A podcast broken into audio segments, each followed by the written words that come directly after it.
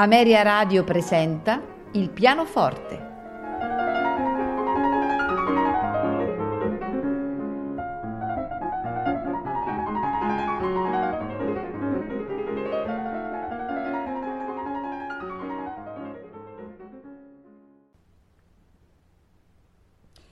Eh, buonasera e benvenuti ad Ameria Radio ehm, nella, in una puntata specialissima del pianoforte.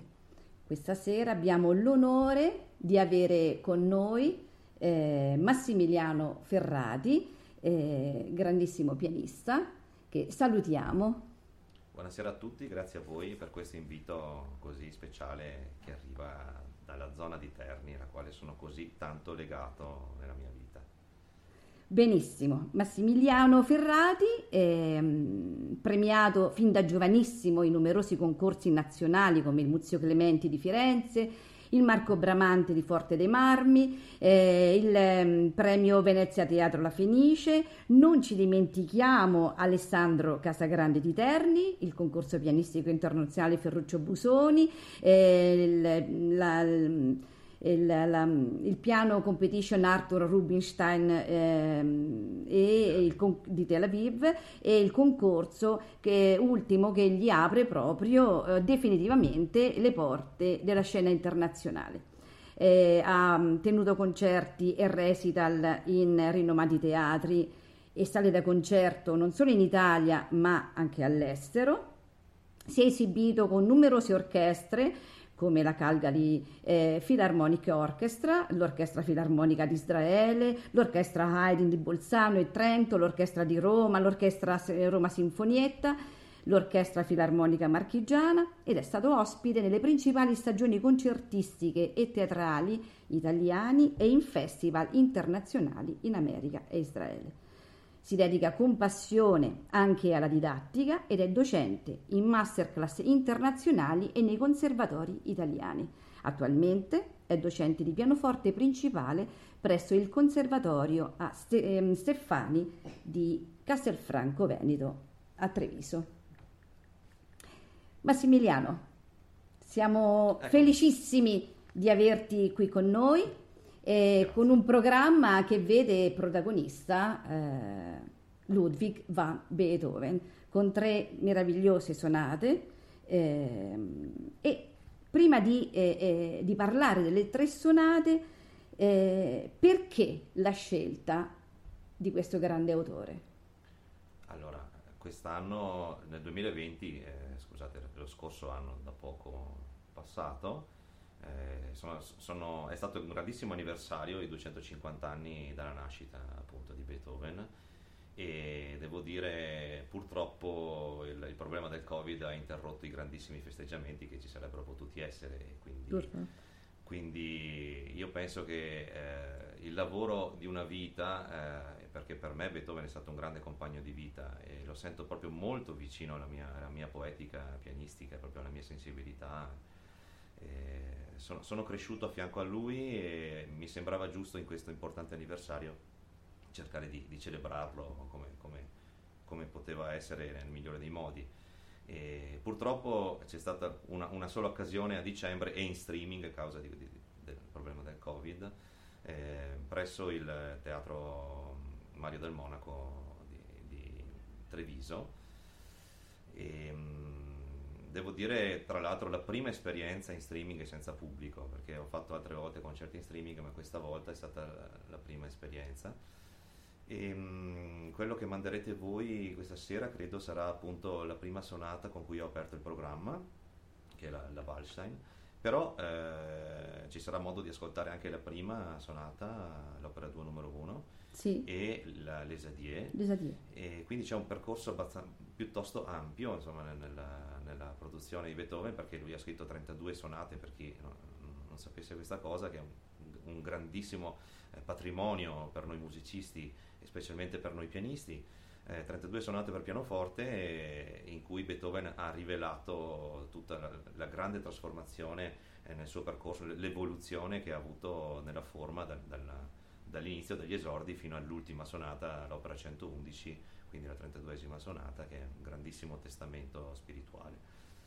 Quindi penso che questo programma abbia, abbia, sia molto denso di significato, per me lo è moltissimo e penso che ci sia la possibilità anche per gli ascoltatori di poter cogliere le, diverse sfumature della poetica beethoveniana nel passare degli anni, perché la prima sonata eh, che ascolterete è stata scritta nel 1795, eh, tra il 93 e il 95, mentre la Wallstein è già del 1803-4 e, e, la Lesadier del 1810, quindi arriviamo sì. con queste ultime due arriviamo nel secondo periodo beethoveniano. Sì. Eh, si, si, può immaginare una, una, suddivisione in tre periodi della, della, della, dell'evoluzione beethoveniana nella scrittura. E, um, il primo periodo è, è, interessante perché nasce, il genio si rivela in una maniera eclatante, perché eh, subito viene, viene, colto la, viene, colto già quando era Bonn eh, da, da dei, dei, mecenati, degli ambienti musicali, ambienti musicali e, e, immediatamente entra ne, nelle, nelle, mani in, di, di, di, signori musicisti dell'epoca, ma sicuramente si accorgono che, che Beethoven ha qualcosa di straordinario e anche se lui avrebbe voluto iniziare a studiare con Mozart, ma purtroppo Mozart morì nel 1791, quando lui aveva appena 21 anni, ed è 70 lui, quindi non è riuscito ad incontrare in tempo Mozart, però il conte Wallstein, che poi tra l'altro è il dedicatario della seconda sonata che ascolterete, eh, decise di inviarlo a Vienna a studiare con, con un grandissimo compositore, Haydn, e scrivendo una lettera per lui per accompagnarlo in questo percorso importante, grande cambio di, di, nel, nella vita musicale del compositore, di avvicinare Haydn e di andare a studiare con lui per, per, per ricevere l'eredità di Mozart. Quindi c'è un, un messaggio molto bello già nel primo Beethoven che, che, che arriva a Vienna e, e tra l'altro comincia a suonare e viene accolto come un virtuoso assoluto del pianoforte. Perché già, già abbiamo testimonianza delle prime critiche eh, che uscivano quando lui suonava in pubblico e c'era una critica, mi ricordo, molto interessante quando suonò il primo concerto, proprio, eh, l'opera 15, il Do maggiore, e, e la, la, critica disse chi è questo diavolo al pianoforte, quindi era già una cosa incredibile, tra l'altro la velocità, questo allegro con brio con cui si è presentato, una velocità incredibile nell'esecuzione delle quartine al metronomo di Cerni che indica 88 la minima. Adesso sto parlando forse troppo tecnico, però magari chi, chi è nell'ambiente sa che cosa vuol dire. Sì, diciamo anche che eh, l- lo strumento di Beethoven non è certamente eh, lo strumento moderno, no? E quindi anche, non ancora. ecco, non ancora, e certo. anzi devo dire che lui cavalca proprio l'onda di questa, di questa nascita, di questo nuovo strumento eh, certo. e, e, sua, e, il suo sviluppo, la sua evoluzione. Sicuramente. E comunque nella prima sonata che ascolterete è molto, se, se voi conoscete le opere di Haydn e dei contemporanei, eh, Beethoven dedica proprio le prime tre sonate dell'opera 2 a Haydn, al suo maestro.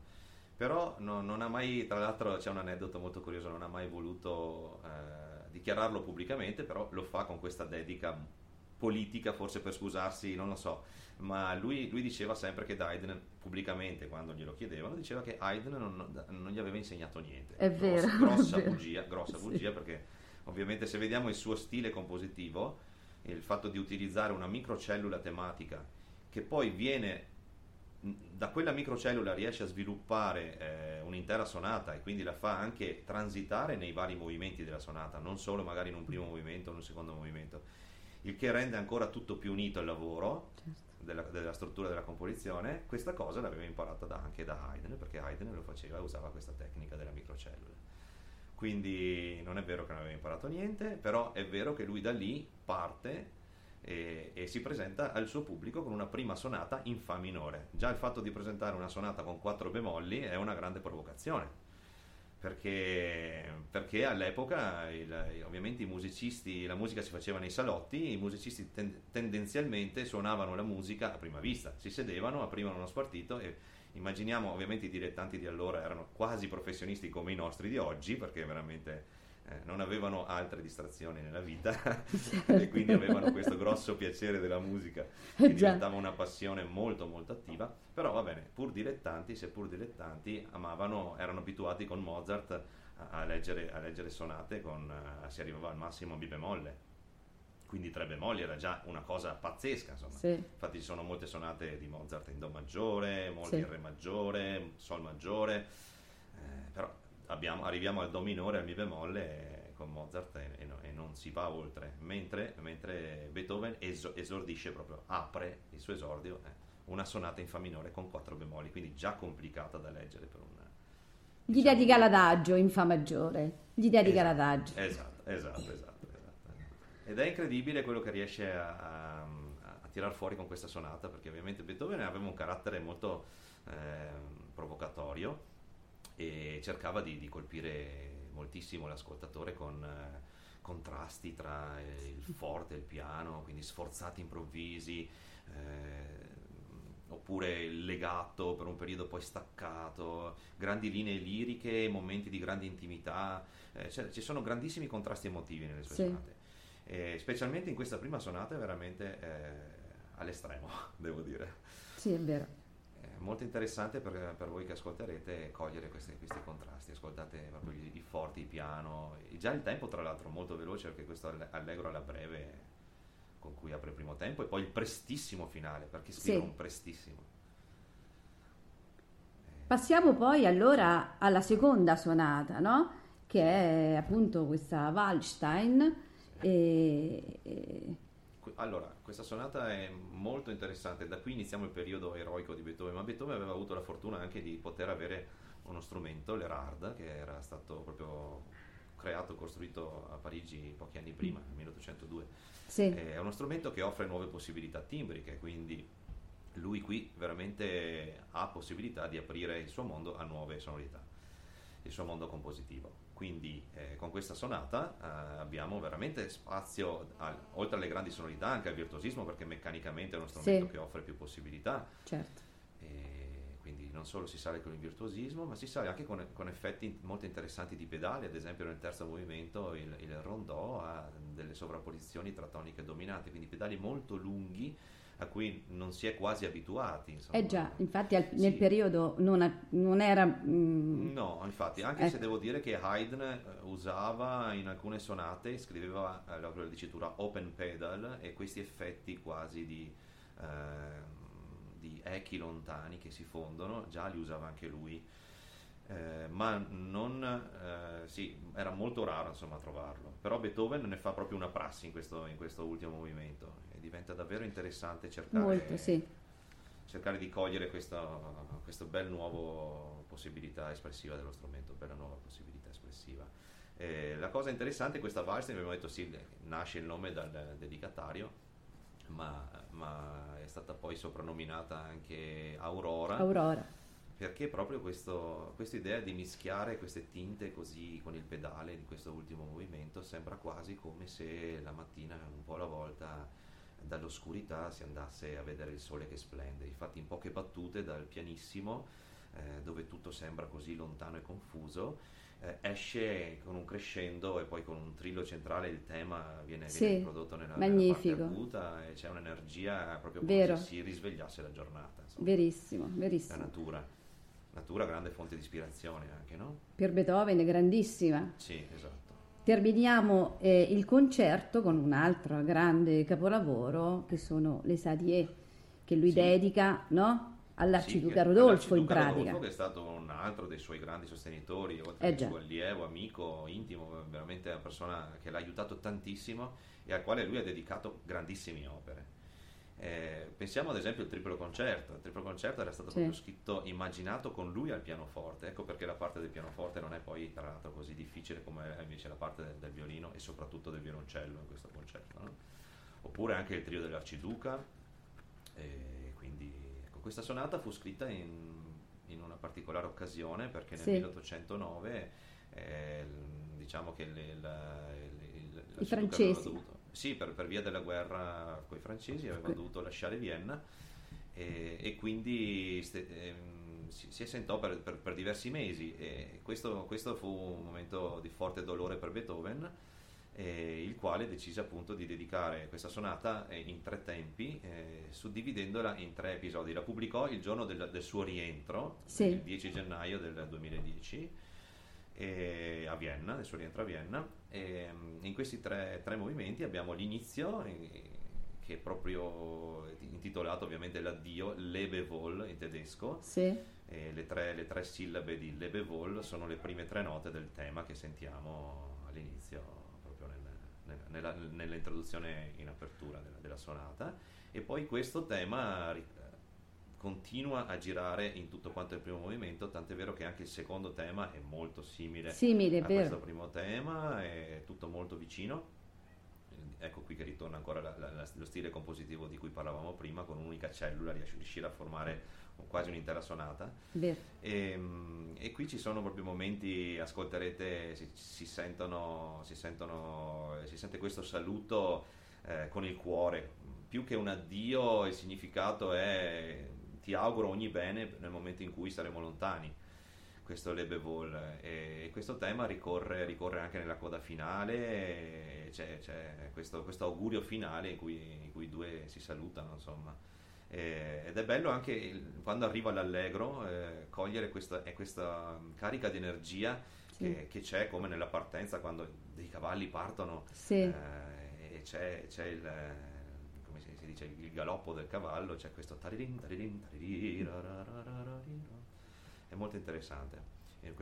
È strano perché Beethoven ha sempre, era, era eh, cercava di stare lontano da qualsiasi forma di rappresentazione musicale, eh, rappresentazione della realtà, cioè raffigurare eh, una, una, situazione nella musica, eh, quindi la musica rappresentativa era veramente lontana da, da, dal suo modo di vedere la musica eh, ma in questo caso lo fa perché ca- eh, effettivamente è l'unico caso che abbiamo così sì. chiaro in cui lui, vabbè, abbiamo anche la sinfonia pastorale chiaramente, eccetera, con un titolo chiarissimo, però non, è, non era, era, avulso da questo collegamento ecco, della musica rappresentativa.